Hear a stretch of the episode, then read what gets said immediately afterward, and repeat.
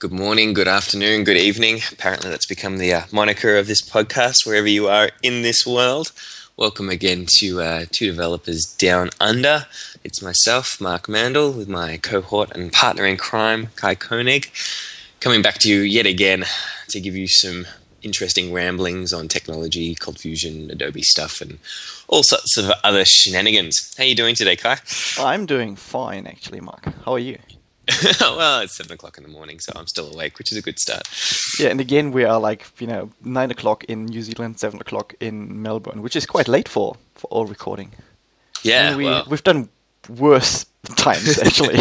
true. We've done we've done six o'clock in my morning, which I think it probably explains some of the things I've been saying. so, should we have a look at the calendar? What happened today? What happened today? The only the interesting one that I found today: Hank Aaron beats Babe Ruth's home run record with 715 runs. It's So- 37th anniversary. Maybe we should you know explain that this is baseball. You know, for the people down Oh, under true. who are actually just you know into cricket and rugby and stuff like that.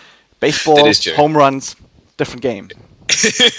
a big bat, uh, different bats. People throw balls. Um, yeah, there's three bases rather than run backwards and forwards. I lived in America for a little while, so I've, there's, I, I have some some influence there into baseball. So I suppose there's that. But that's I think that's pretty much the only uh, really interesting thing that happened today that I can find. You actually lived in America? I didn't know that. Yeah, I lived in Atlanta from '92 to '95 when I Oh, was really? a teenager. Yeah, my um, my parents got offered the opportunity. My dad got offered opportunity to work over there, and um, we said yes. Packed up the family, moved over. Didn't know how long for, and then three years later, got off another opportunity back in Melbourne, and came back again. Oh, Okay, so you lived in Melbourne before as well, before you went to the Yeah. US. Okay, Yeah. interesting, cool. Um, the other thing I found today, um, it's the birthday of Justin Sullivan, who is actually um, my personal music rock star hero. He is the lead singer of a band called New Model Army, um, which is a UK band. They are around for ages, like 30 years or so. And I got into their music when I was a teenager, actually. In, I don't know.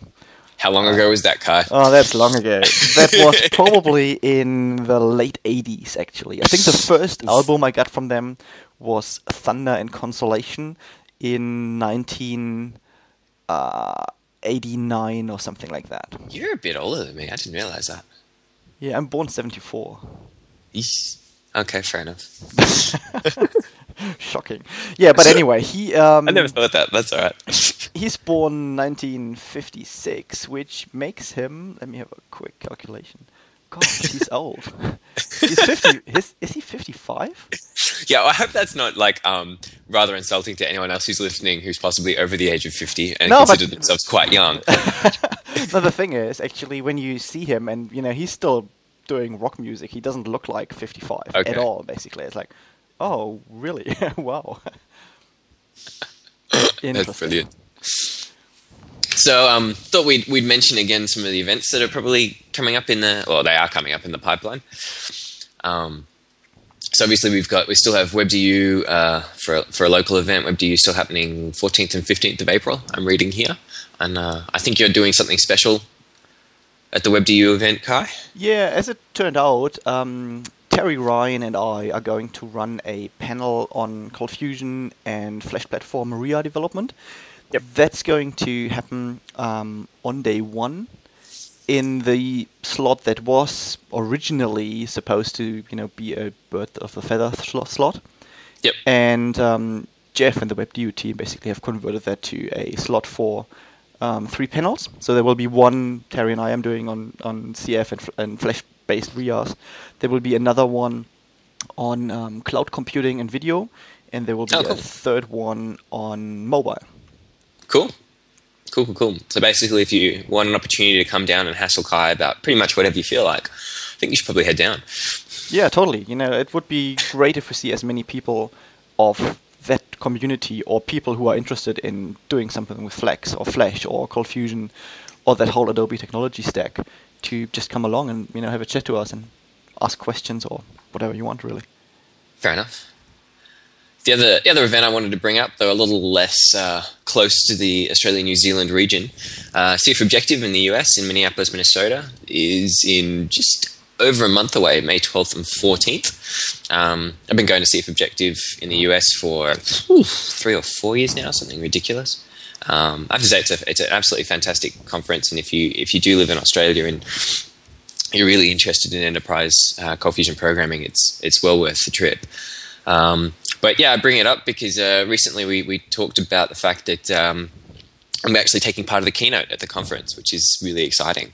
Um, we talked about last week how Adobe's not sponsoring the conference, so there's not going to be an Adobe uh, Adobe keynote, which means that basically it's it's going to be a it's going to be a community a community event for the keynote, and uh, I don't know if we've uh, we've been allowed to announce what we're talking about yet, but I can definitely say my partners in crime. So it's going to be uh, myself, Ray Camden, Jason Dean, and Bob Silverberg. We're all going to be talking about different stuff with uh, the incredibly amusing Scott Stroz, who is uh, going to be emceeing the uh, the event, which should be uh, it should be good. It should be good getting a, a wide variety of, of community perspectives on a variety of topics that should should put together a really good a really good keynote. I'm actually really excited. This will be interesting. Yeah. Is, Yeah. is the, the keynote or other sessions recorded actually at CF Objective?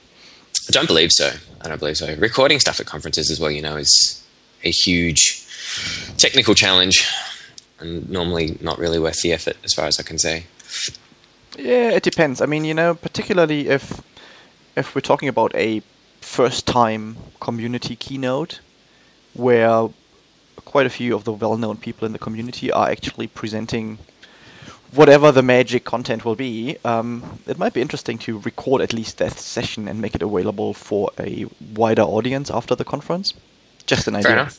Well, if any of the steering committee for CF Objective are listening and you want to go ahead and do that, I'm not going to stop you. um, so I also I also got asked. Um, they also do this uh, do a fun thing where uh, they they ran it last year. They call it Pecha Kucha Talks. Um, I don't Yep. even know if I'm pronouncing that correctly, or or I think it's also known as sort of lightning talks, where basically you get you get given a set time frame, and each of your slides kicks over at a, at a specific interval. I think it's like 20 seconds or 30 seconds or something like that. Yeah, O'Reilly is doing a similar series of events. Is it O'Reilly Ignite? Yeah, they do an Ignite talk. It's a very similar format. yeah. Um, yeah, so they're looking for more speakers to do that. That's always good fun. I think last year a guy did a, a talk about beer.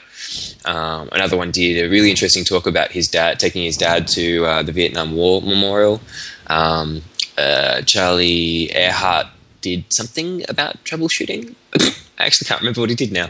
Okay. Well, Charlie, you'll have to remind me if you listen. Um, but yeah, it's always a great time. Um, and if you're kind of looking to get your feet wet, doing some some conference presenting in front of people, I think it's a great it's a great format. There's a lot, you know, it's a short format. It's very structured, so there's not a lot that can really go wrong. So that's always good fun. But yeah, really looking forward to CF Objective May. I should really finish off my presentations, which I'm really slack about because I suck. What are you Um, talking about actually at the conference? so yeah, obviously doing the keynote as well. I'm going to be talking about Cold Spring Two, which Ah. is oh, doing very well. And if you do some hunting around the, the Cold Spring project, you might even see how well. But we haven't actually announced anything yet.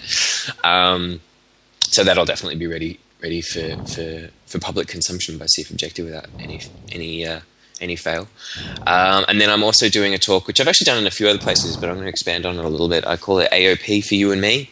So uh, teaching about aspect-oriented programming, sort of going from the ground up, going through the theory of aspect-oriented programming, why you'd want to use it and how you'd use it, and then uh, also putting together a whole bunch of examples using ColdSpring 2 and showing you how cool it is to do really easy AOP using that and go into some real world examples of some places you might actually want to use AOP. Cool. Cool.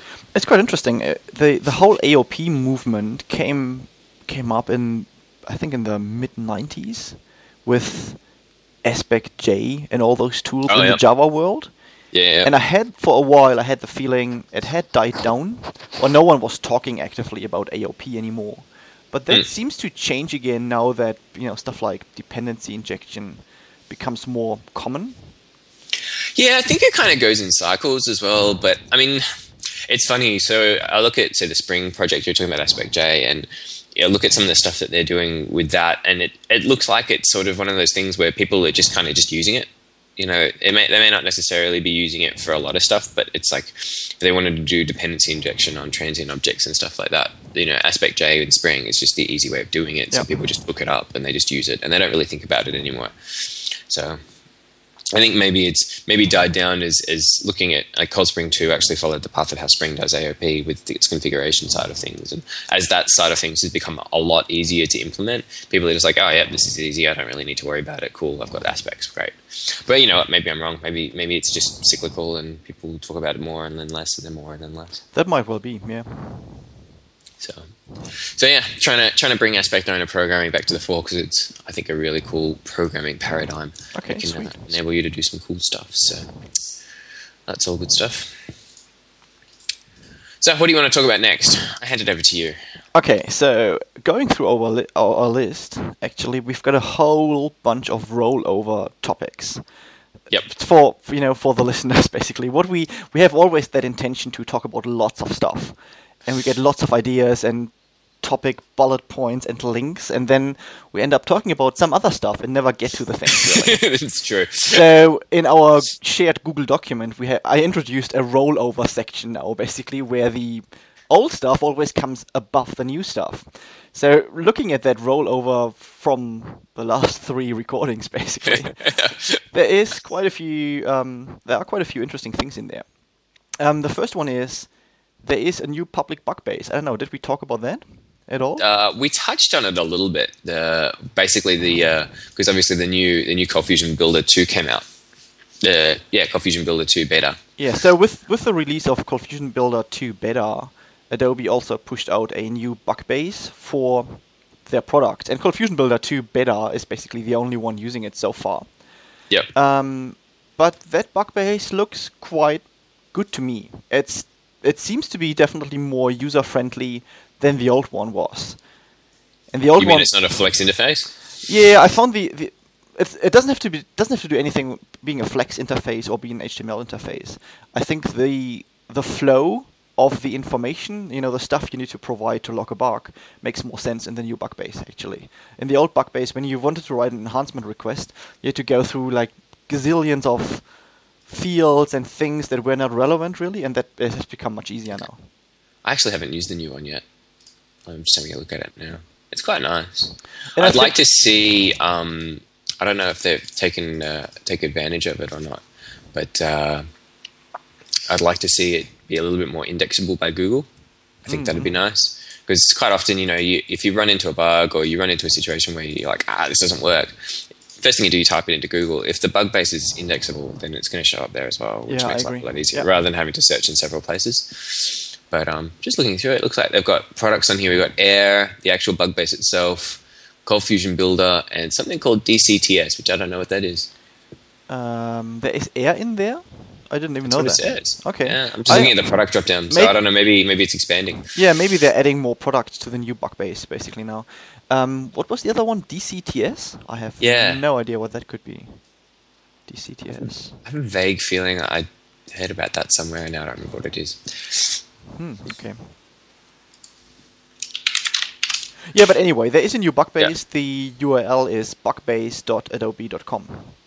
Yep. And it will be really good to, you know, finally see all the bug base tools and enhancement request forms hopefully being unified in this tool at some stage. Yeah, I believe um, the old bugs still have to be migrated over. I don't know if they've done that or not. Yeah, that could well be. And, you know, it, probably at some stage they really need to switch off the old The old one. interface because Yeah. it's still I think it's still available actually. Yeah, I think it is. So if you're going to log bugs against Builder, make sure you do it on this bug base. Yep. So I think that's uh, that's a fair call. Cool. Are you using the uh, new Cold Fusion Builder? Um, yes, I think we talked about that, didn't we? Did we? Yeah. Okay. I'm using it for quite a while, That's and I'm right. really, really happy with it. Yeah. It just uh, makes my life easier, my development work, basically, and that that's some sort of the purpose, I think. That's fair enough. You're right. We did talk about it. I'm getting old. You know, the brain's not working so much anymore. Yeah, what I what I find actually, the more I use it, the more um, little cool gimmicks you you discover. And Yeah. I mean, what one of those, which is not really directly relevant to CF Builder, is for example that I run Builder in a full-blown Eclipse installation in Yep. Eclipse Helios. So it's really easy for me to install other plugins. So and currently I'm doing a lot of Fusebox development actually, and then you know beat me beat me for it if you like. I don't know. I, I still like it. I think it's a it's a framework that you know fulfills a certain purpose and it does that reasonably well from my point of view. Yeah. So, but any, anyway, this is what we're doing in that project is basically um, Fusebox with XML files, with XML circuits and XML um, Fusebox declarations. And um, I to, to make my life easier with the circuit files, I just installed the um, Eclipse Web Toolkit, the WST, because Oh, that yeah. has a really really nice XML editor. Are you talking about the Web Tools plugin? Yeah. The WTP? Yeah, I love that. That's actually really good. So it has a really nice XML editor, and I tied Yeah. it to the um, to the circuit and to the to the Fusebox DTDs basically. And now I've got code completion and all the stuff I have in CF Builder, also in working with the XML files. You know, and that's one of those small things that we obviously know because we we use Eclipse a lot. Yeah. I mean, you're the same basically, right? And you do Yeah, Java. yeah. But a lot of people, let's say, who, who work with Dreamweaver for coding, for example, Yeah, may not know about that sort of they, stuff. they wouldn't know about that stuff, right? It's like, Yep. oh, ah, you can actually, you know, get code completion for your XML files. Cool, you know. It's like, and, and those things just become possible when you start looking into the Eclipse platform more than just using a tool out of the box. So I can really encourage everyone to Yeah. you know, install it. Uh, Personally, I'm a big fan of installing um, a blank canvas Eclipse and then Yeah, I putting, putting my own plugins in there. And I'm doing Yep. exactly that for CF Builder, and I do it for Flash Builder or for anything else I use, basically no, because I, it I gives agree me with normally you. more control. It requires a bit of learning, obviously, but it's. I'm, I started doing this with Eclipse 3.2 or something, um, going away from you know products to installing a blank Eclipse and then installing the product as a plugin, and I'm much more happy with that approach. Yep, no, I agree with you. I agree with that 100%. Um, probably just to, just even though it's going to be a bit of a segue, I think um, the things I like on um, on Eclipse's plugins, I really like the Eclipse Data Tools platform, um, which is a, another way of basically just accessing your database. Reason I like that is if anyone's used uh, SQL Server Management Studio, I really like the Query Builder plugin that they've got in for that, where you can actually drag and drop tables and build joins, and it just saves you a lot of time. Uh, Data Tools plugin has one of those for any database, so it's just a nice alternative way of being able to access your data and do stuff. So if I'm building a complicated query and I can't be bothered writing all the joins by hand, I can drag and drop and do all that sort of fun stuff, which is great. I really like that plugin. Oh, that's interesting. Okay, Yeah, but do you, yeah, what do you think of the um, the RDS based data management plugin in Builder? I don't actually, I don't actually use it that much. I've never really digged into it too much. It works. Okay, it, it, like- it, it definitely works. I'm, I personally have to say I'm not a big fan of RDS in the first place. I think it's some sort of bit of a legacy technology that I would really, I wouldn't really, you know, cry if that went away at some stage. To be honest, Fair Um, enough. Because one of the downsides of RDS is, um, from my point of view, that it allows direct file access to, to the server. You know, Yeah, file but you're only gonna do you're only gonna do that on development machines. Oh yes, totally. But you know, it's it gives devel- if you if you enable RDS, it gives developers a way around, um, you know, doing stuff in in a in the right way by going to the file system directly, having some sort of a shortcut if they have to, you know, and avoiding maybe I don't know deployment practices, etc., etc. Okay, yeah, I'll agree with you on that. You don't you don't want to be enabling RDS on your uh, on your production machine just to make your life easier for deployment. But I know Yeah, people who do that, unfortunately. So it's a That's- really, really, really bad habit. It's like production machine RDS is on. Oh, let's just update a few files. Uh, okay. okay, yeah, fair enough. Yeah, I don't, I don't, I'll I'll pay that. Um, yeah, I really actually don't use it. It's actually really funny. But without RDS, it's I mean I only actually discovered this a little while ago. If you're doing sort of, it doesn't work. 100% of the time, but I've definitely noticed it works quite often. And when it does, it's really nice. So if you're in a CF query block, um, it'll give you code completion on tables and columns. Uh, yes. which is really nice. If it can if it can work out what your data source name is, um, it tends to do that quite easily, and it's it's actually it's very nice. When that works, it's really sweet. Um, because there's actually, and I don't understand this. I was actually having a conversation with a friend of mine the other day, where there aren't that many database IDEs that actually do code completion for columns and tables, and it just seems like such an obvious thing to me. But I'd never see it actually implemented anywhere, So or if I do, it's really messy. Do we are, are we actually talking about RDS based coding Well, in I'm Builder, sure- or are we talking about the data plugin, the data management plugin? No, in like if, if you're if you're if you're um so if you're typing in Cold Fusion and you type CF query, so not not, the Data Tools plugin. Ah, okay, so we're in, in Builder basically. In Builder, Cold yeah, sorry. Yeah. Yeah, if you're in CF query and it knows what data source you're in, it'll give you code completion on on tables and um, and columns, which is great. Yeah, I've I've read that actually in the release notes. I've never seen that happening. To be fair, because usually the the data source in that application code is sort of managed very dynamically, Yeah, and then I, I never I never actually had it doing code completion. For me, to it'd be good, actually be really good if in your project settings you could be like, this is my data source, and you just you just specify it in the Yeah, in there rather than in it trying to than it trying to uh, work it out for you, which would be good. Actually, that'd be really good because it's really nice when it works. No, I was just saying in general, like database IDEs don't tend to actually do that, which frustrates me a lot. Oh well, I mean SQL Server Management Studio does it. Does it? Yeah, at least I'm- the I'm- the version I'm working with, which is 2008 or so, Yeah. it definitely does that. Yeah. Okay. I'm doing a lot of work with MySQL these days. I think Navicat does it, from what I've told, but it's the only thing I've seen that actually does it, which is which seems a bit ridiculous. It seems like it's an it's an easy productivity win, but anyway, that's my rant for the day. Cool. Or one of my rants That's for the day. enough.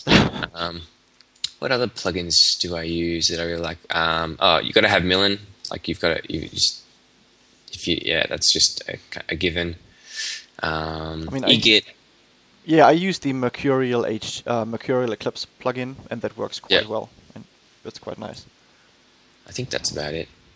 I think those are my my uh, my favorites. I I use eGit a bit just for, for Git stuff, but I use command line for Git more than anything else. It's more there just to so I can see what files have changed in my IDE more than anything else. And Yeah, I I have to say I never really got warm with the eGit eGit plugin. I Yeah, th- nah. think it's uh, uh, well at the time that I looked at it, it wasn't really up to scratch with what I expected a Yep. plugin to do for me. And then I just used the command line all the time basically in Git. Yeah, I use the command line. I'm usually using. Um, actually, this is on one of our rollover notes. I'm using with with Git. Um, I'm using a really nice little thing called. Well, if you Google search for Git prompt, um, this is if you're on a, probably a Linux or a Mac Mac system, um, which is basically just shell color coding for Git, which is actually is actually really nice. So it if you're in your shell, it actually shows you what what your branch you're on, Yeah. um, the hash code. You know, if files have changed, your shell changes, so you'll get red stuff and green stuff depending on what sort of change state it's in. So you can see very very easily exactly what's going on without having to go git status all the time. Hmm, that's nice actually. I've seen something So- similar which puts some sort of the branch you're on in your path. So Yeah. you know that's or in in your in your shell command path Yeah. basically. So that that's one of the things I've seen, but that's actually quite nice as well. I Yeah, they even have something for Mercurial apparently. Yeah, I think it does Mercurial and SVN as well if you're using that from the command line. Ah, cool. I need to have a look into that. Yeah, it's actually uh, yeah, I'm using it all the time. It's really nice. Um, yeah, I've got it set up so that basically I, they they say put it in your Bash script, but I've got it set up so I can just turn it on when I want it, and that's really nice. So yeah. So Very interesting. So that was completely segued away from the original conversation, but Fair enough, but we ticked something else off the roller list. Dude, awesome. which is great. I think that's that's good. I think as long as we get stuff off the list, that's that's really good. Um, yeah, another topic we've got on that list for quite a while, and that was triggered by a suggestion from Ross Phillips originally, is um, CF script, yay or nay. Oh wow, that's going back. Okay. that is going back probably you know after the first recording right away or something like that. Yeah, I'm looking and at um, I'm looking at the blog posts. I think they were in February. yeah, Ben Forta actually wrote a blog post in February, actually on February four, um, titled "I am not a fan of CF Script," That's right. and I think I don't know a lot of people were surprised about that. What's your opinion on CF Script, Mark? I like CF Script a lot. Um, it's got its place. It's an interesting one. Um, there's actually a, there was a follow up uh, follow up. Uh, was it follow up or before? I'm just looking at dates. February fourth. There was a follow up um, post by Tony Nelson, who also who also was complaining that uh, he doesn't like it when people use CF script to start a CF function and then have a C- sorry use use tags to start a CF function and have script inside it just immediately afterwards. Um, personally, I write a lot of code that way, so if, Yeah, if he too, doesn't like, if he doesn't like it, then he's not going to like any of my uh, any of my open source projects, and that's his choice, I suppose. Um, It, it's quite interesting, right? Because it's, it's a pattern I find myself doing quite a lot. I hardly ever write a script-based CFC. My Oh, really? CFC is usually always tag-based. You know, the CF function is a tag, Yep. the uh, arguments are tags, return is a tag usually, and the component itself is tag-based.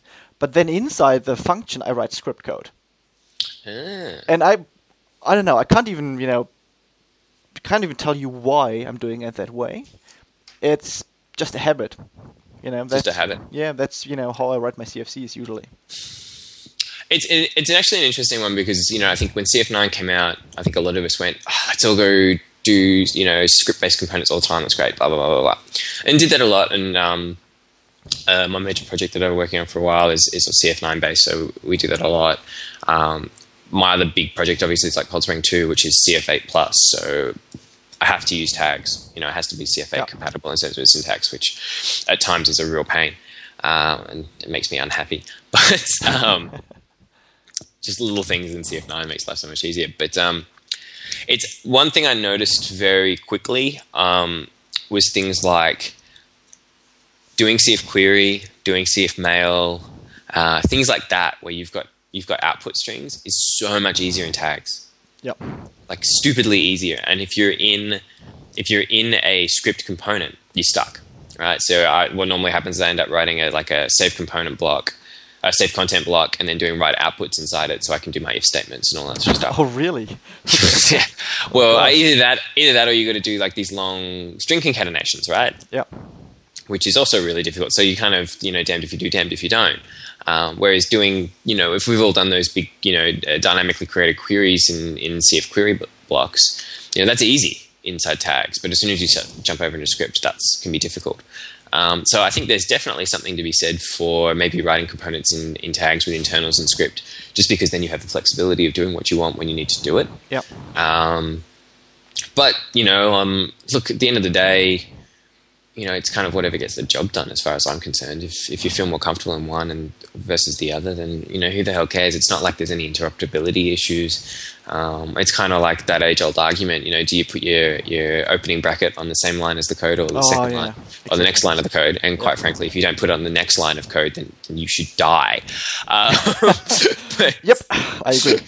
you actually agree? Oh, totally. It's actually really, oh, really funny because like I'm normally in the minority. I actually really like you know um, a, a, a, a, a line break before you know the the opening squiggly bracket, and I don't find that many people who actually write code that way. But that was the way I got taught when I was at university, and I always thought it was nice and clean. it, yeah, it's actually way cleaner. You know, you can actually read the code, and you don't have to guess which curly brace belongs to you know which closing curly brace. And oh, really? Yeah. So Yeah, but I'm to- I'm totally with you on that. That's you know I'm fighting for that.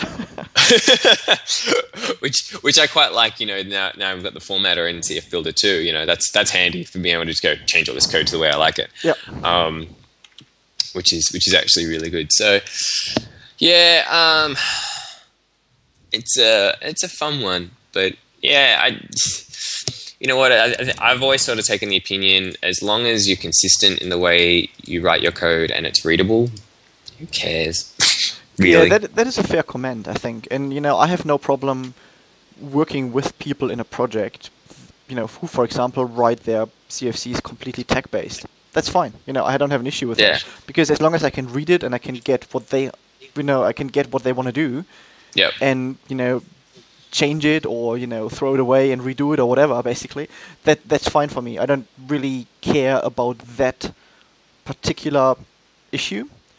Um, you know, there are so many more important things to worry about, like you know, have has everyone var scoped their local variables and all that stuff. Are you are you unit testing? or you know, are you unit testing, for example, stuff Yeah. like that, right?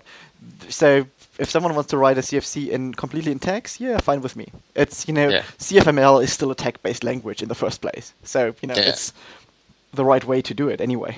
Or one So- one of the right way to right. Another another interesting thing. It's it's very interesting. I think just the little things that sort of change as you move from one sort of style to another. I mean, I like the fact that in tag based, the hint attribute's part of CF function and CF argument, which just makes it easy Yep. to just remember to put those hints in there. I mean, I use snippets anyway to do it, so that's kind of a given. Whereas obviously in script based, unless you've got a snippet or something like that, it's not inherently as I don't know if obvious is the right word, but inherently is is um, you're, you're not as reminded to put comments on things, so you don't get that automatic documentation, which which is good, which is really nice. On the Um, other hand, you just get that automatic documentation if obviously you use an IDE which supports you know stuff like code hinting and code completion. Well, that's not necessarily true. If you're using like say a product like mine, like ColdDoc, um, or, or or if you're using like CFC Doc or one of the other um, component uh, documentation uh, libraries, then you know you can automate that sort of documentation coming out quite. Oh no, sorry, sorry. That Yeah. you, misunderstood me. I meant basically, you know, you just get reminded to put a hint in there. in Oh, the first sorry. Yeah, you're right. If you're Yeah. in, an, in an IDE which supports giving you that hint attribute, you know, suggestion in the first place. So if you're whatever coding with Cold Fusion Studio 4, it's unlikely that you get any benefit from, you know, having the Yeah. hint attribute in a tag. Yeah, no, I was actually thinking what would actually be a really nice sort of I don't know feature for Builder two would be like if you write if you write a function without a hint, maybe have it as a preference, it actually throws up a warn- you know you get you get that little uh, information box Mm, saying hey yep. you didn't write it you didn't write a hint here. Do you want to do that? And maybe you could make that a setting in your preferences that you can, you know, if you for whatever reason don't want to write hints, that you don't get pestered by those little icons the whole time. I'm writing this down. It needs to be entered Yeah, as a bug. Enter bug. I'm totally writing this down because I really an want that. It's an enhancement request mark. It's not a bug. Oh, enter ticket. There you go.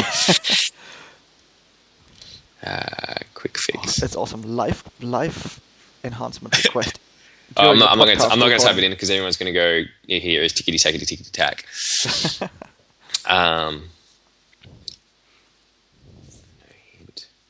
it's actually harder, I think, as well to get the hints. Like, there's more typing involved to get hints on, say, like arguments and stuff because you've got to at and then remember the name. Whereas not, it's a little bit when you when you're doing CF script. But look, you know, if they can if they can fix in Builder, and this is what I'd like to see as well, where you get code completion on things like that as well. So you go at and you hit control space and it looks at what your arguments are.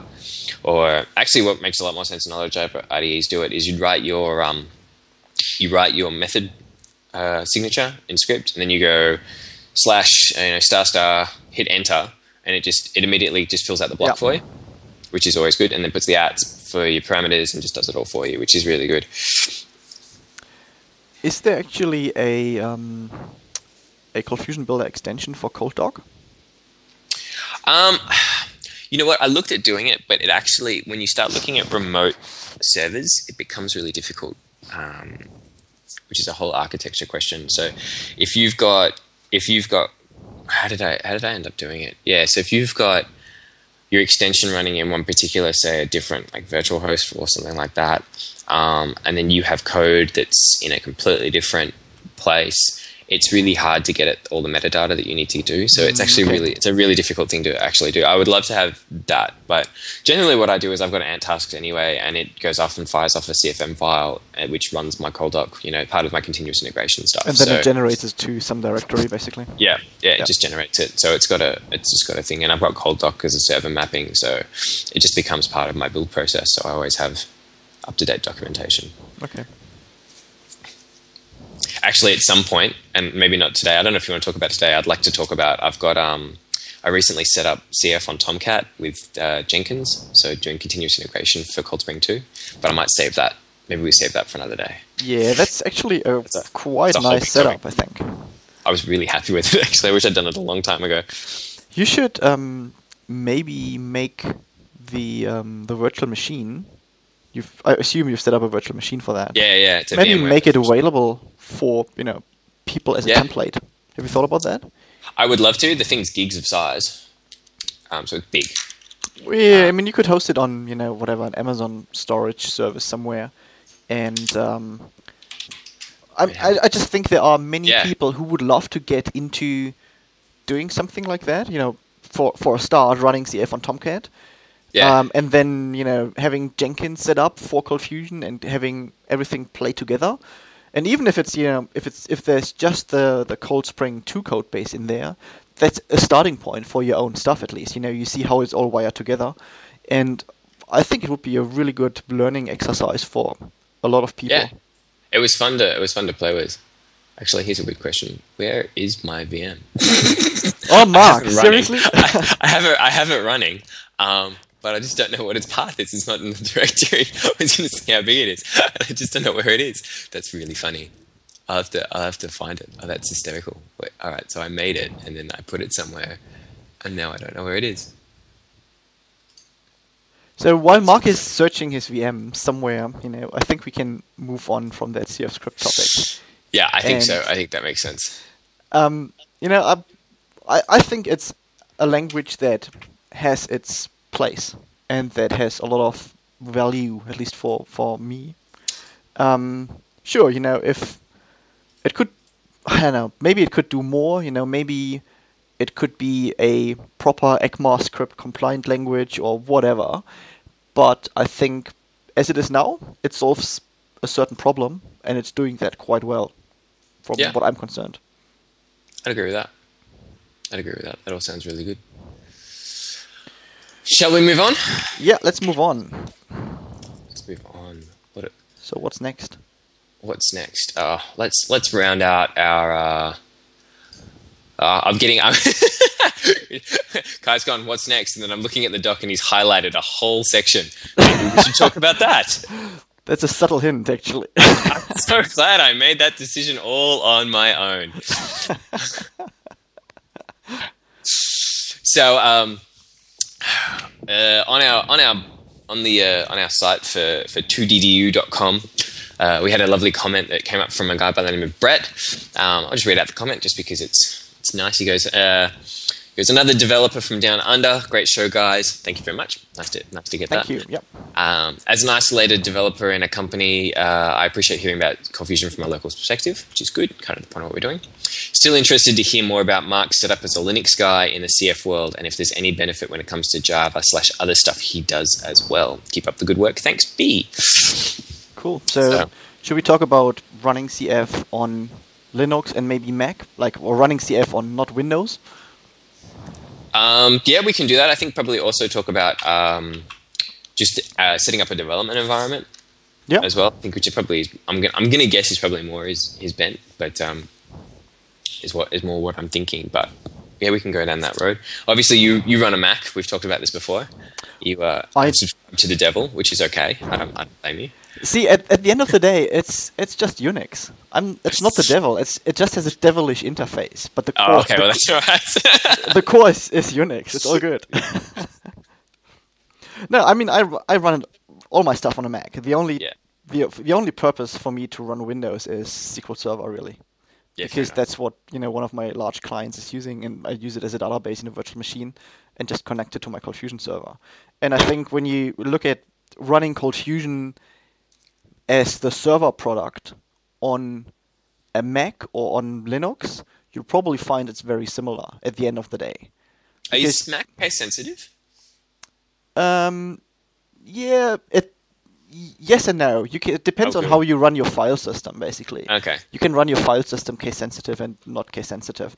But you know, I, I meant more like in terms of the um, the file system structure that you don't have drives, that you have a slash basically a root as a Oh, starting yeah. point, and that you have folders like opt or you know bin Yep. and etc and all that stuff that normally Windows people look at and say. Oh, really? What what what is this about? Actually, you know, Where's my C drive? I don't understand. yeah, where's my C drive? Where's program files? Uh, yeah. So But okay, do you run? Now, here's an interesting question, right? So, do you run um, CF as like something you've installed on your laptop? Is that how you normally run CF? Um, what do you mean? I mean, is it installed sort of on your host? So, like, if you boot up OS X, does it Oh, start yes. with it? I do, it doesn't start with it. I started just you know with a little Okay. command line command. I open terminal, which is like a shell in OS X, and then I go either I go into my installation folder, which is usually as a multi-server in opt jrun 4, and then Okay. started with a with the script, or on a on a Mac I was running previous of this one. I just had a little icon on my desktop to double click it, and then I started it started the server for me. Yeah. So it's, this is this is where I think um, uh, I, I do something probably a little bit more. I think interesting. I don't know if that's the right word, but a little bit different. Um, probably more because of my open source work more than anything else. I'm starting to think, but maybe not necessarily. Um, and this is where actually it's interesting. Where okay, so obviously, yeah. So I've been running Ubuntu for several years now, and I really, really like it as an operating system. I just I think it's really handy. But um, coming to I think coming to Linux, and probably if you're a Mac, you generally tend to have to run a Windows VM just for some things, if nothing else. Um, I know in my particular case, I have to run Builder in a VM. Um, I actually don't hate it; it's not too bad. Um, for a while, I was running it just in full screen mode. Now I've been using VMware uh, Unity, which is actually quite nice. It's a seamless experience, and haven't really had any issue with it. Um, and so that's been that's been really good. I haven't had any problems with that. But because uh, because of my exposure to, to Linux and doing a lot of stuff with VMware, what I actually do is I run I run CF in VMs. So I install Ubuntu Server, which is pretty lightweight. Um, it's a really quite quite lightweight server. It's I, and and running Ubuntu, so I've got familiarity there. I install the version of CF I want on that, and what I actually do is I have I have I have it set up so I have CF8 VM, I have CF9 VM, and I have a database VM and I keep all my source code local on my machine, so what's often called a host machine in VM speak, and I use what's called shared directories. So basically, that's how I get Yeah. the code on on the VM. I basically say take this directory and put it on this VM. You know, make it seamless between the two of them, make it look like it's exactly the same thing, and then that make that normally like the web directory or something like that on CF. And that enables me to do some nice stuff when I'm doing open source stuff I need to be able to test multiple versions of CF um, for different platforms. Um, and but without having to drop a database in different places and do that sort of stuff, they can share a database. Um, you know, it means if I you know rebuilding a computer, I just start my VM, CF's right there, which makes life really easy. Um, so I do a lot of stuff with virtual machines. I, I really enjoy that that side of things, and I can set up an Ubuntu server VM in sort of half an hour now. You know, um, which is really nice because the uh, the package management in, in Ubuntu is fantastic. Um, if anyone's ever had a look at that, it's generally a case of they've, they've got this system called apt. Um, can't remember what that even stands for anything. But you know, if I'm installing Tomcat, which is like something I did recently, I just go apt get install Tomcat, and it goes off and it pulls it down from the repository and installs it for me, and there it is and up and running. If any updates come along, I get a notification saying, "Hey, your software's been updated." You know, and that's for all my software in Ubuntu. That's not just a server thing; that's a desktop thing, which I think I think a lot of people could copy and emulate. I think it's one of the best things I've ever seen, and that's that's a real Debian thing, which is Ubuntu's Yeah. built on. My- Um, it's awesome. I've got two two Cold Fusion servers running on Debian basically, and I really like it. AP, you know, apt is a really Yeah. nice tool to keep your installation up and running and you know up to date. I yeah, totally and it means you only have one tool to you know maintain all your software, which is just you know you don't have to go to 17 different you know you're not you're not looking at what is the latest Apache and then what's the latest 2S plugin you know and then the 2S stuff will come up through Microsoft and the Apache stuff will come up through different you know SQL Server will come through a different one. You got to keep track of it. You just go apt get upgrade, apt get update. Ooh, look, I've got everything. Sweet, done. You know, like that's that's really good. And actually, some of the there's new stuff in. Um, there's also some management tools for Ubuntu Server as well, where it can like update itself automatically or just security hot fixes automatically, um, which is really nice as well. And quite often in the Linux world, if you're installing that stuff, you don't need to restart, which is lovely. yeah, most of the uh, time you don't have to restart. Most to of the time, yeah. If I'm getting a new kernel or a few other bits and bobs, but other than that, Yeah. shut down the program, start it up again, being done.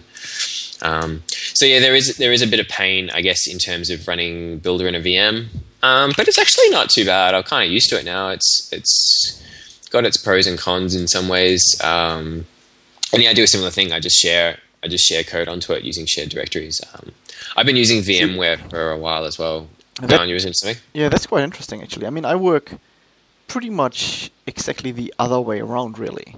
Um, for with one of my clients, I um, have one VM, which is actually Cold Fusion 8 and SQL Server on one in one Windows Server installation. You have your code on there. And I'm not coding in there. Uh, well, the code lives in the VM basically, and Yeah. then I share um, a few drives or a few few Yeah, I've done that directories too. via Samba to my Mac, Yep, yep. and then I code on OS X with Builder 2 basically. And Yeah, so I've got I've got setups really like that too. Yeah. Yeah, yeah, I got setups like that too. I've got a VM that's specific for a client as well, very specific environment with very specific stuff installed on it. And yeah, I do exactly the same thing. Um, it's shared, yeah, shared directories off that, which is via Samba as well, because we it's uh, actually uh, I share it on there as via Samba, and if it's it's an Ubuntu server, so I can use um, SSH to share on there as well. Okay. Um, so I just mount that on my on my machine. Um, though actually, what's funny is yeah. So locally, I access it through SSHFS or SSH. I basically mount it um, through SSH, which is just a, a, a communication thing, much like Samba, like you'd have Windows sharing. Um, so locally on my so on my on my host, I do that so I can do all my Git commands. But using um, my Windows VM that builders on, I access my code through that through Samba. So I share it Oh that way. So I map the next Yeah, so, yeah. so it's like it's like I've got this I've got this VM that's my environment. I've got builder that's running in another VM that's using Samba to access the code that way, and then I do all my Git commands by command line locally, so I can use my um, command line. And um, so yeah, but it all works. It's great. Yep. It works perfectly, um, and it's also been good having that sort of VM for team environment. So you know, somebody comes on board, you just go, "Here's your VM. Boom. It's got your source code on it. It's got your database on it. It's got everything set up the way you need it. You Yeah. don't have to go through anything. Yeah, Here that's a fair call. That makes sense. Yeah, which is really good too. Um, though, yeah, if you don't have Linux experience with what we're doing, then it kind of makes things hard. But um, yeah, the other thing, I mean, now that I've been on Linux for so long, and I'm sure probably a lot of Mac people have said that, probably come up with the same thing. The command line in Unix is so much more powerful than anything you'll find. Oh, in totally. Windows. You know, and even if you if you have Cygwin on Windows, it, it's not even really close. The experience it's not bad, but it's, not. it's as- not it's as bad, but you know the experience of I don't know running it, running a command line on an actual Unix system is so smooth. yeah, I agree. And you know, a lot of people in in the Windows world are usually I don't want to say scared of the command line, but they don't value the command line, and I can totally see why. You know, Yeah, if you it's not as if you just know the Windows command line, I wouldn't I wouldn't want to use that either. You know, so why would you? It's just terrible, basically. Yeah. I mean, yeah. If I if I'm running, like, say, I've got this Windows VM for Builder, I have Cygwin installed on it. Like, um, for those who don't know Cygwin, Cygwin's a what do they call it? Like a Unix emulator, or how do I don't even know if it's an emulator or or, or like it's a build for Windows. So Yeah. it gives you it gives you a command line that um, that works. What do they? How do they want to call it? Um, I don't even know. Yeah, I, I, I wish I could explain it. so they call it a collection of tools which provide a Linux look and feel environment for Windows. I suppose that works. Um, so Yeah. the, uh, which it's a DLL which acts as a Linux API layer, providing substantial Linux API functionality. Um, so I know in the past, for example, I think probably most people, some people might have actually done this without even realizing it. If you're using Git on Windows, one easy way of doing it is installing Cygwin and then installing Git through that. Um, I've done that before. It's just and you know you, you're using essentially a, a Linux command line, but um, it works really well. I've had no problem with that. Um, but yeah, there are some things missing from it. There's not everything there, but it's pretty good. Yeah, I mean, I'm I'm happy that I have a proper shell on Yeah. on my Mac, and I can. And uh, again, it's a funny thing, right? The you'll find that most Mac people wouldn't even touch Terminal, which is the Mac app that gives you the shell. Yeah, You know, Terminal is some sort of the dark, evil little thing which no one really knows how to operate, but Yeah. it's so powerful. There's even Yeah. there's even actually a book from O'Reilly um, called some sort of uh, you know how to use the shell in macOS or terminal in macOS, which is a whole book just about the Unix shell basically that comes with macOS. I have so many like little bash scripts for doing stuff, like just little programs for doing all sorts of little things, like you know maybe deploying up to production using rsync or, um, even though some of those should be ant tasks, but that's all right. Um, you know, just um, taking taking SQL files and converting them from one database to another. So just you know going through and using sed to to translate, you know, to switch switch a database name to another for something that I do all the time. Um, I've even got like little homemade scripts that I use for using like um, FFmpeg or you know video converters for you know, there's just so many things that I use on a day to day basis that I'm actually looking through them all. Um, just little little things that I use all the time that are just so easy to write and you know, you start using, you get into grep and you get into curl and you get into wget. You know, just doing things from the command line is so easy. Yeah, going through um, your log files, for example, to find something or so. You know, where I don't want to have to open a, I don't know, let's say 20 meg log file in a text editor and then do a control F to yep. find something. I don't. It's just like so useless. You know, it's yeah. so much faster if you do just like shoot out a command line com- a command line and you know get all the lines that match with a little regular expression for example yeah i was trying to work out we're having um like you actually once you start getting into that stuff you really understand why those tools were made because linux is such a server like it was was such a, a strong server based environment for a lot of systems and going having those log files i was looking for what was I looking for? Yeah, so we were having weird CPU spikes on um, a production machine at one point. It was really weird. We couldn't work out what was going on. We ended up nailing it down to the fact that somebody had left a CF dump in place somewhere without any sort of checking for whether it was debug mode. So oh, it wasn't displaying. Really? Yeah, it wasn't displaying. It but was, it was, it was ren- rendering the dump yeah. somewhere internally. Yeah, so it was inside a CF silent block or something like that. And so whenever it got hit, it was just like. Um, but anyway, trying to work out what it was was driving us nuts. And so I basically started, you know, let's grab all the access logs. You know, we start, you know, you're going through you know, it, it was a, you know, the, we could see this times it was happening. So, you know, I'd grab all the, the access logs in the last three days. And then, so, you know, what's an easy way of getting, you know, the access for particular timeframes? Yeah. You know, just that. And so very easy. I grab it and push that to a file. You know, that's really easy to do from a command line. You yeah. know, it, having to do that in a Windows environment would probably be a little bit trickier. You know, there may be, you know, I'm pretty tools. sure that there are tools that help you doing that type of stuff. Yeah but then you need to find the tools, know how to use them, yeah. and install them. Yeah. Whereas you know, I can just go grep open bracket, you know, the hour I'm looking for, you know, and then close that off, and that's my regex, and then point that at a file and say, shoot that out, brilliant, done. Um, you know that that can split out my log files into usable segments. You know things like yeah. that. Just, and what I find what I find even even more powerful is the ability to chain those commands and to chain yeah, those exactly. outputs. You know, you can't just. It's not that you just would do like one thing, like take your log file, pass for a certain day yep. or hour, put that into a separate file. You could just chain another command to that right away. You know that yeah. you know do sort it by day and then give me that hour or give me all requests coming from a certain IP range or something like that, basically. Yeah. And produce, or even like little things like, like, you're like those log is files. something running. Yeah. That's that's that's a common thing I come through all the time. So there's a command called PS, which uh, what is that? I'm trying to think of what PS stands for. PS gives you a, a report uh, process list, basically. Process list, yeah. So you, you run PS, you tell it to give you everything, and you hand it over to grep and say, you know, go search for this string. You're like, oh, that is running. Oh, that isn't running. Um, so that's you know stuff like that is is insanely powerful and very useful. But yeah, the issue that people I think are going to run more on, into more on Linux than they are on um, Mac is software support. You know, obviously Builder Build doesn't run on a Mac. Yeah, I agree. Um, you know, FlexBuild doesn't run on a Mac. You can. There are some alternatives out there, obviously, if you want to use CF Eclipse on Confusion or possibly you, IntelliJ did, for. Did you just say FlexBuilder doesn't run on a Mac? It does. Sorry, you, you I mean on, on Linux. Linux. I meant yes. on Linux. You're right. My bad. I so both ColdFusion Builder and Flex Builder and Flash Builder now run yeah. on Mac fine. It's yeah, Mac and yeah, Windows. Yeah. yeah. Mac and Windows. So that doesn't work on Linux, which is frustrating.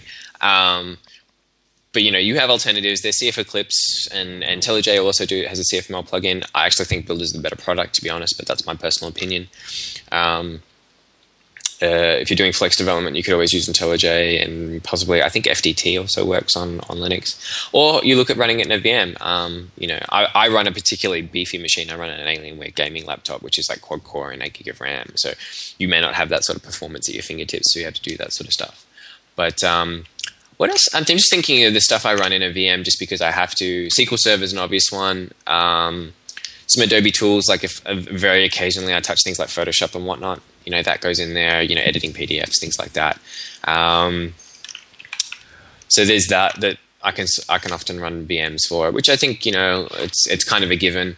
Um, there's tools like Wine, which probably a lot of people know. Um, the professional version is called Crossover, uh, Crossover Office. Yep. Um, I use that a lot. I actually I bought a copy of that, and that's really great for a lot of little tools. I find that I've I've used um, installing IE um, things like that. Do you know that you actually can also run macOS in a VM? Yeah, I could do that. I don't know why I would. Well, it probably would be a nicer experience for you if you wanted to do something like using Creative Suite. That's Yeah. true. It's or you know have have a, have an operating system in a, in a VM that has a proper shell in the first place.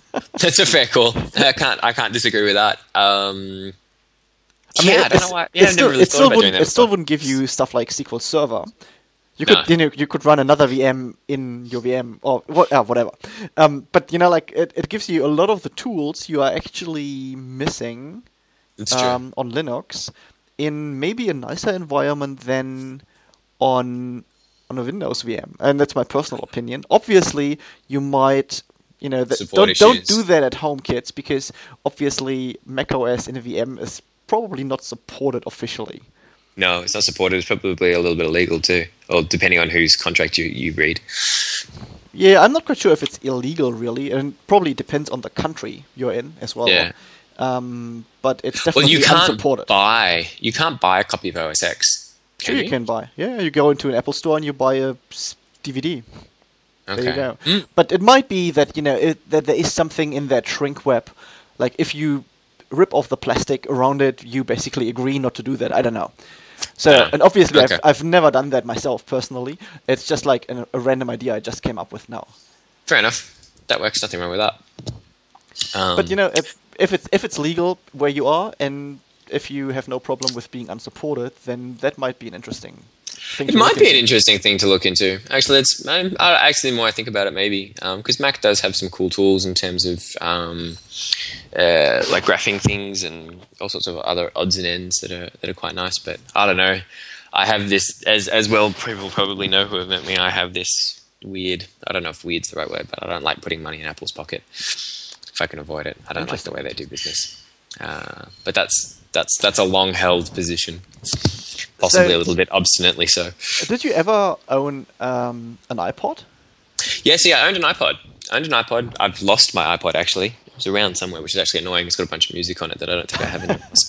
but um, yeah, no, I, I, I, I, it wasn't like a.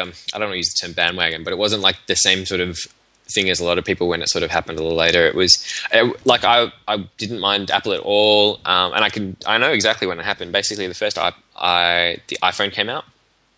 Um, and I was traveling to the US for a holiday, I think, with my wife, or my not then wife, but my now wife. And I was like, cool, I'm in the US. I'll pick up a, an iPhone, you know, and cheap. You know, that'll be great. And I'll bring it back home and that'll be awesome, blah, blah, blah. Thinking it's going to be like any other product. I want it. I go pay money. I buy it. I take it home, right? Ah, And so I go into the store and I'm like, so can I get an iPhone or how's that work? And they're like, actually, no, you can't have an iPhone without a contract. I'm like, what? what, what do you? and I was like, yeah, what? I don't understand. Um, and it was like, well, I live in Australia and I want to, you know, take one home because I think it's a really cool piece of kit and, you know, that would be really cool. And they're like, no, you can't do that, not without a contract. Um, and we got to sign you in for a contract for however many months it was and all that sort of stuff. And I just went, I really don't like that, quite frankly.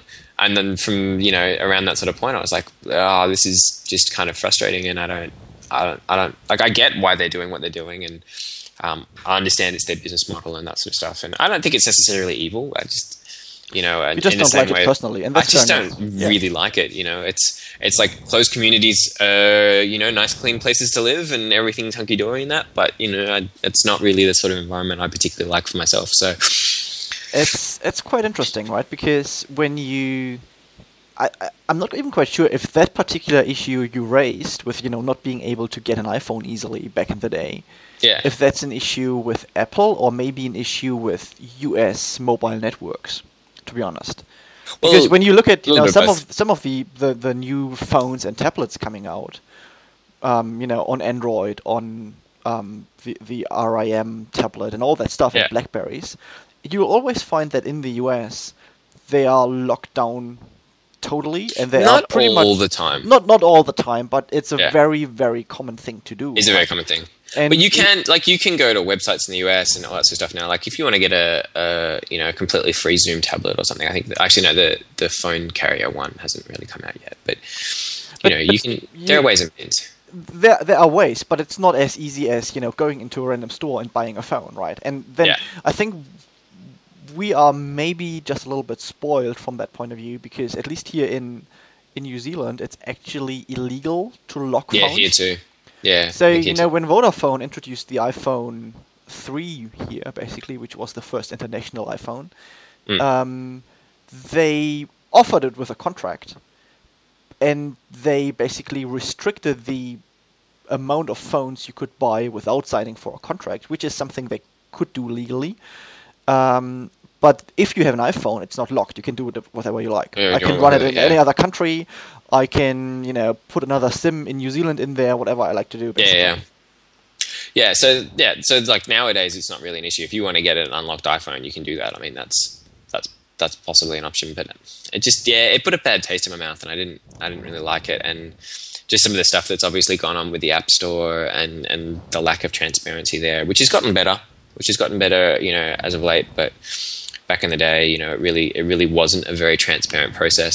Um, which I thought, you know, as a software developer, I just don't like companies that are essentially screwing software developers. Yeah, I agree.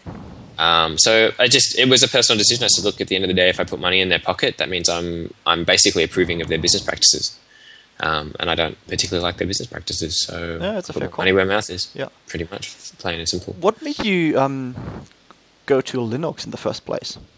I mean, you, at some stage you must have made a decision to move away from whatever you were using before, probably Windows. Windows was Windows. Um, that's a really good decision question. I'm trying to think. Um, I think I just wanted to try it out. I think more than anything else, I was like, oh yeah, this sounds like a bit of fun. Windows is, just, you know, it's Windows, you know, it works, but it's nothing particularly fantastic. Um, I'd always had a sort of interest in, in Linux, and you know, I like to tinker with stuff, and it's always good fun. And I think I just kind of got into it and went, "This is awesome." Like I, I actually, in all honesty, out of any operating system I've ever come across, I just, I've just fell in love with with Ubuntu and um, just fell in love with the stuff you can do with it. And I just, I find I'm a lot more productive on it uh, for a variety of reasons. And I just thought it's this is a really well made operating system. I think it's just better than anything else I've ever used. See, I had exactly the same experience. Basically, I I can pretty much remember what triggered me to say, right, you know, I'm totally fed up with Windows. This is not going to happen. I'm going to buy a Mac. Pretty much right Yeah. now. That was like it was like in June or July 2007, basically. Yeah. I was working on a Windows XP laptop, doing some Cold Fusion work, and it was so frustrating because the machine was totally clogged up with you know virus scans and Oh, yeah. this and that, and then Windows wasn't running properly and it didn't boot properly, and it's like, really, do I need to go through that? And I basically, um, you know, a few friends of mine had Apple laptops at the time, and I just Yep. thought, no, I give that a try. So I bought my first MacBook Pro, and it arrived. I set it up, and it was a productivity gain of Yep.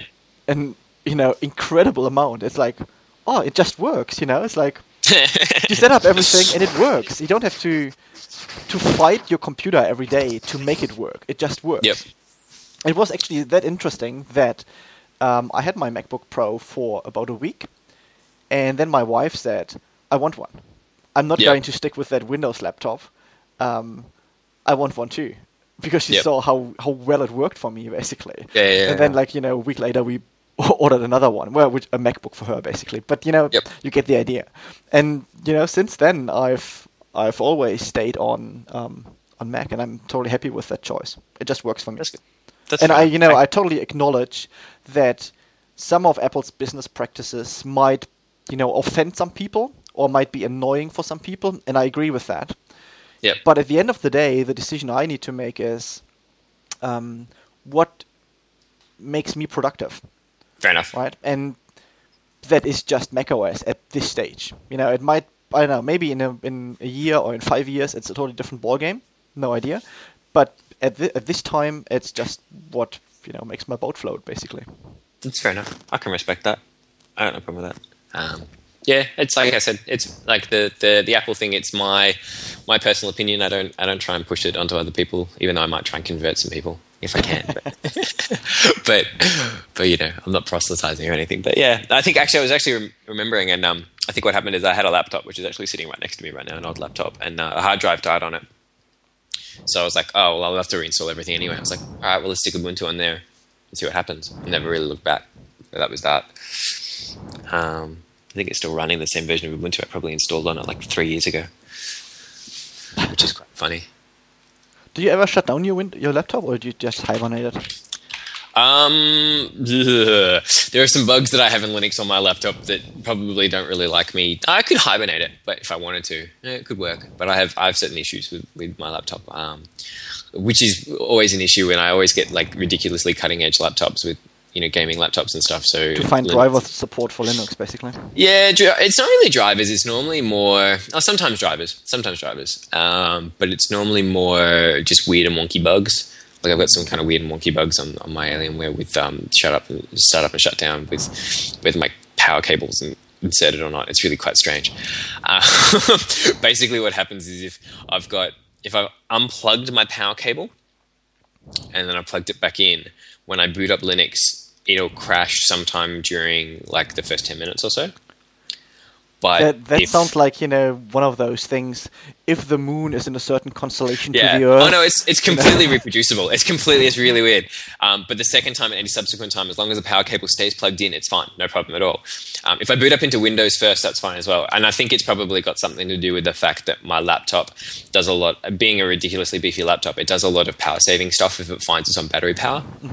So I have a feeling what happens is it it um it, it switches up some stuff internally, and that's not really well supported on Linux. So like if I pull out my power cable on my laptop, the thing crashes because it just it does a whole bunch of like CPU throttling and, and Oh, starts okay. switching out my graphics cards on the fly and doing things like that, which the Windows drivers support quite nicely, but the Linux ones don't. okay, fair enough. Um, so yeah, anyway, so yeah, you get into some some fun stuff that way. Um, but otherwise, but the thing I actually love about Linux, probably more than anything else, is the community. Um, the the Ubuntu community is huge. If you have a bug or if there's an issue that's showing up, you you know it's like ninety nine percent chance that you can find a workaround, or you know you'll you'll get on a forum and say you know how do I do this, or even just find you'll find that people have already hit the issue and there's blog posts up there about you know hey look this is happening to me too. This is how you get around it. You know this is how you manually install a driver. Um, Okay. you know, like all that sort of stuff. When I first bought, uh, I've got an Alienware M17X. Um, when I first bought that, you know, you had to install, you know, sound stuff manually because that was the only way you were going to get sound. It wasn't really well supported in the version that, of Ubuntu that was out. You know, there were like 17 blog posts on how to do that. So there's always there's always a way. There's always a you know. Whereas obviously in Windows, you know, you're locked down. That's it. You're screwed. You know, that's that's it. Something goes wrong. You might find a workaround, might right? You know, with you know with something like I'm probably sure it happens on Mac as well. You know, you can take individual components like networking and restart those just without having to restart the whole machine. You know, things like that, which you can do on Windows to a degree uh, if you know where to find them in the services and stuff. But you know, things like that are just really nice. So, Yeah, totally, like totally with you. And well, I, I mean, I s- sleep or hibernate my laptop most of the time. Actually, I Macs do that really nicely. I yeah, have to. and uh, I, that's pro- sweet. I probably reboot my Mac every forty to fifty days or something like that. Okay. And it's usually driven by some software update which requires the reboot. Yep. But you know, normally um, it's just fine. I have one issue that is also reprodu- reproducible. When I plug in a certain type of USB hard drive with a FAT32 partition on it, sometimes uh-huh. that drive will not unmount properly, Okay. and I have no idea what exactly it is. It must be something in, you know, You should be able to kill the um, the mount process, which should kind of kick it off. No, it does. I I've tried that. I do. I did a kill minus nine, you know, and tried Yeah, everything. yeah. It doesn't go away basically. And in those instances, the only way to get rid of that problem is to reboot the the machine actually. Okay. So I got, you know, I worked around by that by um, reformatting all my hard drives, which which had a FAT32 partition, which is bad anyway, to have a proper um, macOS partition. okay, that works. And Yep. then you know, problem disappeared basically. Yep, yep, yep. Yeah, yeah. I tend to format stuff to be ext4 in a lot of places and stuff like that too. So So that's I, all I pretty much now use FAT32 for USB sticks, and that's really it. Yeah, yeah. I don't. Yeah, all my hard drives are ext4. I think even a lot of my USB sticks do. well, it keeps permissions and stuff across. You know, Yeah, but you know, it's obviously hard to share stuff with people. why do you want to share stuff with people? That's ridiculous. okay. No, that's true. No, that's Um, all. That brings up one interesting question I wanted to ask you actually. Oh yeah. Um, do you have multiple computers, or do you have just your main laptop and everything on virtual machines on your laptop or on an external hard drive? I have my main laptop, and that's all on my hard drive. Um, that was that's actually an interesting question. So I actually used to have an external hard drive that had all my VMs on it um, because it's better for performance because you don't Yep. get that IO That's bottleneck. what I'm doing as well. Um, but I just found that was to set up to do work was just so difficult and painful that it was like, here's my laptop. Now I plug in my external hard drive. Now I get to work. You know, it's like, ugh. um, it was just getting really difficult. So I actually ended up moving. I think my external hard drive died, so I ended up moving everything onto my actual hard drive on my laptop. Now I get some performance issues sometimes if I'm like defragging one of my VMs or like when they boot up, like things will slow down. But generally speaking, it's actually not too bad. So I've kind of gone in the way of conven- it's convenient to have them all on my hard drive on my same computer, so I don't have to plug things in. Um, I've gone that way rather than having the external now because I just find it's just so much more convenient just to be able to go Okay, start up Builder, enough. especially when I'm running things like Builder and it's just local. I'm like, just start it up, just do it. Yeah, what Um, what I find a little bit annoying with my external hard drive is obviously when you're not at home, because at home I have Yeah, a, some sort of exactly. stationary de- Yeah. setup anyway. But you know, when you're I don't know sitting on the couch or sitting on a train or in the plane, and you have Yes. to dangle with your hard drive, that's a little bit annoying. what I would really want to get at some stage is probably a um, Second internal hard drive. or no, an external SSD drive. Because Ah, yeah. then at least you you know don't have that issue of your hard drive falling off your lap or off your knee or something like that. It doesn't really Hmm. matter then, you know. It, the, the mechanical just problem is gone. Yeah, it's true. That's true. I was actually thinking it'd be really nice if I just had like, a, well, actually, I've got two hard drives in, in this machine anyway, but they're they're rated one together, Mm-hmm. um, which mitigates some issues as well. But yeah, if there was a third hard drive in there that was completely separate from my operating system and everything else, Yeah. and I just use that for VMs, so that would mitigate the issue. And then I don't know, I have c- complete convenience, but my laptop doesn't have enough room for that. Okay, so let me come back to my original question, or the, no, Oh, the, yes. the, the question I wanted to ask. if you had multiple computers, right? Because I have multiple Macs, Yep. and I'm looking for a good solution to sync them. Ooh. or n- not to sync them completely, obviously, but you know to sync some directory structures, let's say. So and I'm looking into certain ways at the moment, right? One is obviously Dropbox, which Yep. everyone seems to use, and Dropbox is fine. Um, it even does local network sync, which is cool because Yep. I don't need to, you know, upload it to the server and you know then download it again. I basically upload it once, and then my other machine can grab it locally because it knows where it got it from. Yep. Um, the problem with Dropbox is everything has to be in the Dropbox folder. Yeah. And that's really annoying. Oh, it does it. Yeah, Does it? because the Dropbox folder lives in my user directory, and I want to, you know, pick and choose a bunch of folders and sync them. Ah. So I found another tool called SugarSync, which Yep. allows exactly to do that, and it, the tool looks great, but it doesn't have an option to sync locally. Which means, like, if I sync whatever 20 gig or something like that, it all has to go, you know, to the network and then back again, which is right. really annoying, obviously.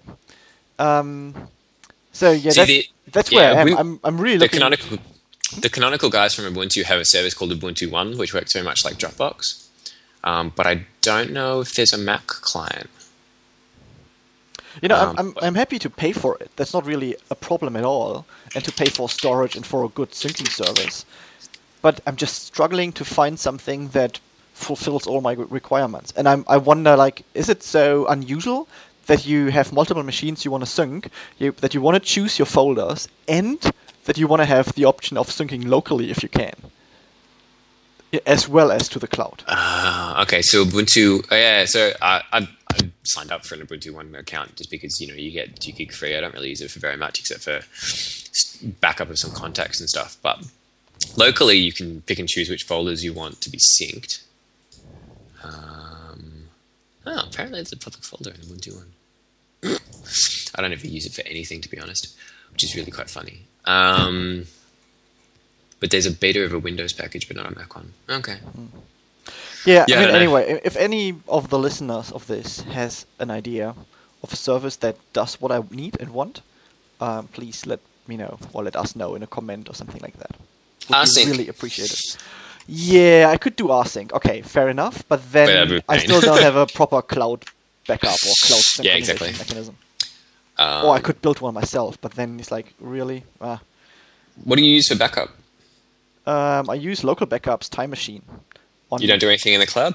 I'm not doing anything in the cloud. I'm doing at the moment. I want to. um, I'm doing on-site and off-site backup. So I've got like multiple, well, not not not many, but like three different hard drives, and Oh, yeah. I've got one ongoing Time Machine one. Um, I've got two more for um, complete backups, which I do in every so and so many days or weeks, and then store them somewhere else. Okay. Yeah, I use um, I use a service called CrashPlan, Yeah, I've heard that actually. um, which I really like. It can be, I found, in a few places a bit processor intensive at times. Um, but what I like about CrashPlan is they give you a client. Um, I think I'm paying. It's it's ridiculous. I think I paid like 150 bucks for a couple of years for unlimited online data. Um, but they, the client also allows you to sync either locally. I'll handle that handle locally. You can also sync to like another friend running CrashPlan. So if you want to do it across the network all the way out that way. Um, oh, and that other friend could be another laptop, obviously. Yeah, it could be another laptop. And it doesn't necessarily have to be in your house. It could be over the internet somewhere. That looks actually interesting. It does it. Yeah, it does it you know, it so you end up with just sort of a folder. Um, you know, you can have multiple destinations and friends, computers, folders, you know. Um, you can actually back up to apparently other online parties, which I don't don't I've never actually looked at too much. Um, but yeah, I actually I, I love it. I actually really love it. It's fantastic. So I do I do an online and then I do a local to my, my local NAS. So that I have both best of I'm both worlds. actually just looking at the website. I think that's you know, I, and I've never seen them before. I mean, I looked at a whole bunch of back backup and, and sync services, but I didn't come Yeah. across them actually. I don't think they do sync. I think you'll find that there's, there'll be an issue there, but they do do backup. Mm, okay, I need to yeah have a look. So, and it's, Cool. it's a Java it's a Java client, so it runs on anything. Yeah, I see that they have a dis- uh, a Mac on. No, it lo- yeah, it looks to be a Mac on their homepage actually. So, well, actually, it's it's not a Mac. It's it's a random computer that looks like a Mac and has a Mac OS background image, which is odd. But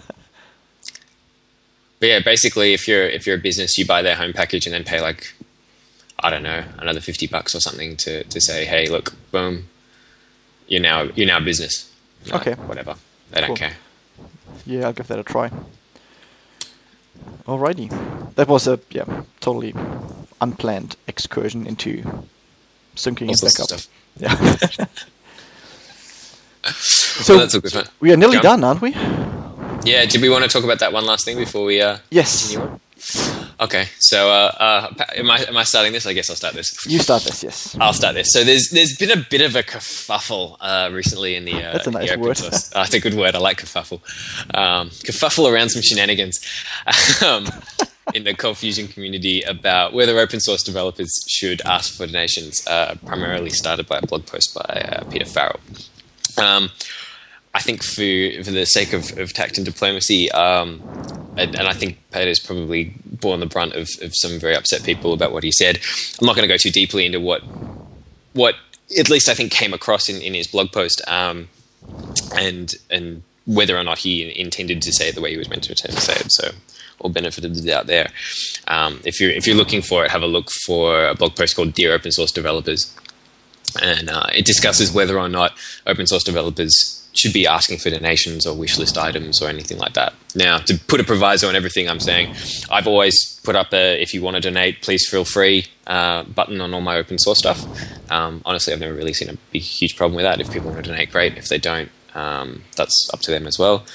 Um, I generally tend to get maybe a few hundred dollars sort of every year, which is really nice, and it's just Pays nice for the hosting or something. pays for yeah pays for the hosting you know helps me out when I fly to conferences and stuff um, but there was a I think I think a, a nice response from uh, Scott Stroz boyzoid.com um, which he basically says dear open source developers do whatever it is necessary to keep producing badass software which I think I think um, I think the the sentiment that, that Peter was possibly trying to put across, which was basically saying, hey, you know, if you're an open source developer and you're asking for donations, maybe instead push donations to charity, which I think is a is a good sentiment. It's definitely a good idea. And his one of the arguments he made is saying um, we are as software developers probably reasonably advantaged or well off compared to a lot of other people. And you know he has a point with that totally. if maybe, i- but you, but no, you- actually, I, say, I say maybe if you are. well, well may, maybe if you are right. Yeah. But you know, like if you if you can afford it, um, donate to charities. Totally. You know, donate to Christchurch earthquake victims, to Japanese earthquake and tsunami victims. There is a lot of there are a lot of opportunities and a lot of good causes actually you can donate money to. But Yep. what I you know when I read his blog post, it has some sort of the I don't know the impetus of saying if you if you're an open source developer and you don't do that, that's wrong. It's I not think that was the way a lot of people took it. that's I- that's I- how how I read it personally, and Yeah. I'm not I'm saying it very clearly. I'm not sure if that's what he intended to say, but that that's how it came across to me basically. Fair enough. And I think that's where he is wrong from from my point of view. If you are an open source developer and you ask for donations or you ask for you know you have a wish list on Amazon, that's totally legitimate. I have Yeah. no problem with that at all. You know, maybe you get a maybe you get nothing, maybe you get a few hundred dollars, maybe you become rich, whatever. I don't I, don't- I don't care. Yeah. I mean, really, I, know- don't care. You know what? Because I'll, I'll, I haven't discussed this with you, Kai, but I'll put that out there. Peter, if you want to come on on the podcast and have a chat about it, more than happy to have you on. yeah, Uh, totally. yeah. would, would love to talk about it and talk about open source in general. Obviously, we've we've all got a long history of doing stuff like that. So put that put that out there if uh, that's something you want to do. Why not? yeah. That's totally I fine. totally agree. Yeah. You're Um, because that'd be that'd be a very interesting conversation, if nothing else, about open source theory and and um, motivations and all sorts of fun stuff that way. Yeah, and I mean, that's the thing. A lot of people have different motivations, right? You um, might want to do open source just because you build something, you want to share it, and you you know can't be bothered to support it in a way that, that you want to make it a commercial product. So Yeah. put it out there. If people want to take it and run with it, fine. Or you have a business model. You know, you provide your software as open source, Yeah. and you sell the support, or you sell training, or whatever. You know, whatever you could do to get some revenue from that. And there are so many different motivations that I think it's really hard to put them all under one umbrella of, Yeah, I would agree with you that. know, don't ask for donations, but donate or, you know, ask people to donate to a charity.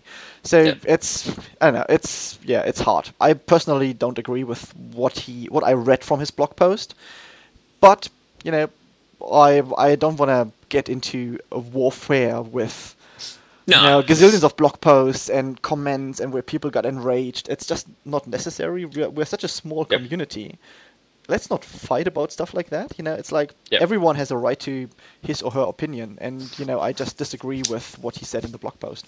That's fair enough. I think I think I like I like um, Scott's perspective, which is pretty much you know do whatever it is you want to do. You know, if you're giving stuff away for free, then it's kind of your prerogative, and and you know you should you should be energized and excited about giving away stuff rather than trying to worry about whether or not you know you fit into a certain mold and all that sort of thing, which I don't think people want to necessarily always be doing. Which so yeah, I, I want to reiterate that you know if you've got something that you want to put open source, put it out there, man. Just put it out there and see what happens. Um, it's exciting, it's fun. You'll learn things. You know, it's great. There's so many different open source models I've seen out there. I mean, there's so many projects that ask for donations. I mean, even with like big donate buttons, I use an open source um, book uh, for for like my Kindle and stuff like that uh, called Calibre um, or Caliber, which probably is probably actually how it's spelled, it's pronounced. I mean, they have they have a big red heart that flashes at you every time it opens, saying "Please donate to this project." You know, which I think you know what.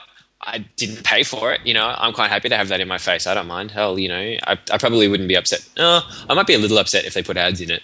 But you know what? If they put ads in it and then they had a version of it that was like no ads, I'd be like, fair enough.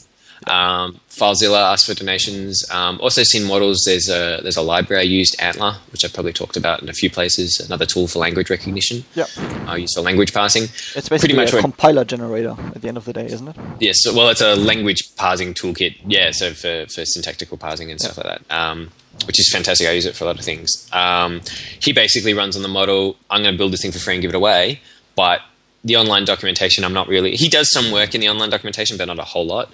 It's more like if you want the documentation, you have to buy the book. And the book's like 30 bucks, which is fair enough. But you know what? Fair call. He's giving stuff away for free. Good on him. The community can build up the online documentation, which they do. Um, he puts some stuff in there as well. But, you know, without the book, it's going to make life hard for you. Yeah. Um, and that's you know what that's cool too. You know, I'll pay thirty bucks for something that is just amazing. Like I could, there's stuff that I could never have written if I didn't have ANTLR. Um, So you know what? I, I think there's there's no one true way with open source. There's there's so many different models. Um, and it really boils down to whatever keeps you motivated and keeps you going. You know, the, the stuff that you know, if I get a donation, a it makes me feel really good, um, and b it generally goes to a video game or two. You know, that's what it is. I don't I don't put up an Amazon wish list item because, quite frankly, to send stuff to to Australia is like thirty bucks, so it kind of defeats the purpose. Um, so that's that's normally sort of how that that tends to pan out. Can I give you a quick hint on that? Actually, if you yeah. um, order with Amazon in Germany, Amazon.de, which also has English books. You know, it's not that they are limited. Basically, you get um, worldwide flat rate shipping. Ah, that's what we usually do if we want to get you know, German print books, for example. We just order them, and if you order like whatever twenty books with a few people or something like that, yeah, yeah, and yeah. even if they have to ship like five packages because they are you know not available at the moment and they are delayed or whatever, they just charge you whatever 10 euros for the whole shipment and not per not additional money per book. That's pretty good. I tend to buy most of my books now on my Kindle or yeah, I mean I do the same, e- but you know, e-readers. So for, it's it's a recommendation for the people who still order print books. That's for the Those troglodytes. Those luddites. What are they thinking? no, don't mean that. Um, no, that's all fair enough. But um, yeah. Actually, at some point, maybe we should have a, a discussion about writing open source software because it's it's one of those things I really enjoy doing. Yeah, that sounds uh, interesting. That, that's all good. But um, yeah, I think that does that. I think that wraps everything up from what we wanted to talk about today. Yeah, it pretty much does. Um, I'll put a quick call out to say, please put comments on our blog. Um, yes, we, we appreciate we, comments a lot. Yes, because it gives uh, us feedback it gives us feedback. And as you can see, as, as Brett sent us a comment, we talked about it for off and on for maybe about an hour. Um, so if, there's stuff you want us to talk about or, or things you're interested in, you want to see, hear our opinion on, you know, send us a comment, send us an email. Um, please do. It's it's really good. Uh, we got a lot of feedback on our first podcast and not as much on the other ones, but um, yeah, please, please, please give us some feedback. That's great. Really, really like it. Cool. Um, do we have any announcements, events, jobs, anything like that? I don't think I know of anything actually. Um, I don't know of anything at the moment. I, in general, if you are a Flash platform, in particular Flex developer, I know there is there are a bunch of open jobs in Auckland and in Wellington at the moment. So if you live in New Zealand and you you know have that skill, then um, let me know. I can hook you up with a few people. Fair enough. I saw something uh, recently posted um, in Sydney CBD at Learnosity um, actually, it's coming straight. Was it a Cold Fusion architect role? It was a web application developer junior to mid level. Okay, that's a d- vacancy. Yeah, I've seen yeah. I've seen another one, um, which is a Cold Fusion architect role, and oh, that yeah. is actually with Gruden. Oh yeah, that'd be a good job. Yeah, that'd be good fun. They're they're a good crew. Um, I did find it interesting actually. It said web application developer junior to mid level, and then it said it's we need someone who can cut code with the best in the world. Not quite sure how that works to junior to mid level with that. Um, yeah, I don't know. Some is it an agency asking? Uh, well, no. It actually it's the the email comes straight from uh, send your resume to info at learnosity.com. No okay. agencies, please. So I thought that was a bit interesting, but they are saying you know one to three years of programming experience. So I'm guessing what they're it's probably maybe a bit is, maybe a bit more of an intermediate than a junior actually. Maybe or someone who's just really really passionate. Yeah, well about what they do um, or thinks they're a bit hot in what they're doing. Alrighty.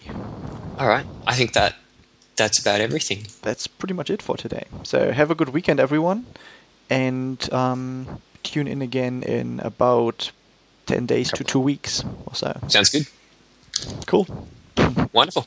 Bye bye. See I'll talk to you later. soon. See you later. Bye.